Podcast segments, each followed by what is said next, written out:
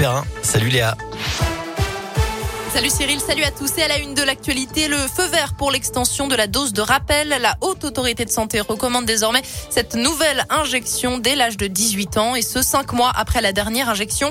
Le gouvernement serre la vis pour faire face au rebond de l'épidémie de Covid. Plus de 32 000 cas ont encore été détectés en France hier. Parmi les autres mesures envisagées, la validité des tests qui devrait passer de 72 à 24 heures pour inciter les réfractaires à la vaccination. On peut s'attendre aussi au renforcement du protocole sanitaire dans les écoles avec l'accélération des fermetures de classes. Le ministre de la Santé, Olivier Véran, a pris la parole il y a une vingtaine de minutes maintenant. On reviendra bien sûr sur l'ensemble de ces nouvelles annonces au cours des prochaines éditions. En attendant, vous retrouvez plus d'infos sur radioscoop.com. Il est temps d'arrêter ces tragédies qui se répètent au lendemain du naufrage au large de Calais qui a causé hier la mort de 27 réfugiés. La Ligue des droits de l'homme pointe la responsabilité des dirigeants européens dans les politiques d'accueil mises en place. Depuis hier, cinq personnes ont été arrêtées, dont des passeurs présumés. Emmanuel Macron s'est entretenu avec le premier ministre britannique Boris Johnson qui lui a proposé des patrouilles de police communes sur les côtes françaises. 1000 places supplémentaires pour héberger des femmes victimes de violences, annonce du Premier ministre Jean Castex en cette journée mondiale de lutte contre les violences faites aux femmes. 5000 téléphones graves dangers seront aussi déployés l'année prochaine. D'apparence tout à fait ordinaire, ces smartphones ont une touche qui permet d'alerter immédiatement les autorités. Plusieurs associations en demandent davantage.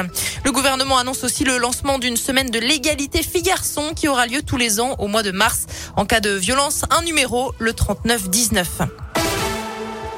Un habitant de Saint-Genis-Laval placé en garde à vue après la mort de son épouse. D'après le progrès, l'octogénaire aurait tué sa femme avec une arme de poing, probablement un pistolet à grenaille. C'est lui-même qui a donné l'alerte dans la matinée.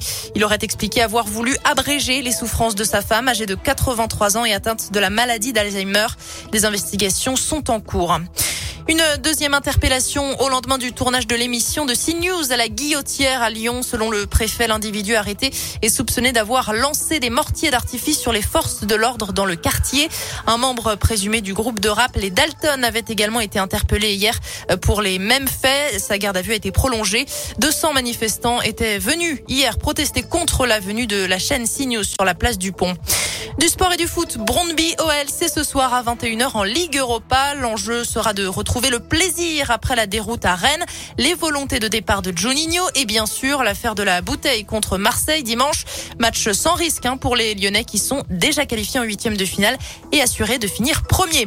Allez, on termine ce journal avec la météo. Un ciel bien couvert hein, cet après-midi autour de Lyon. Ça va rester pluvieux et froid cet après-midi avec des températures qui vont de 4 à 6 petits degrés dans le Rhône.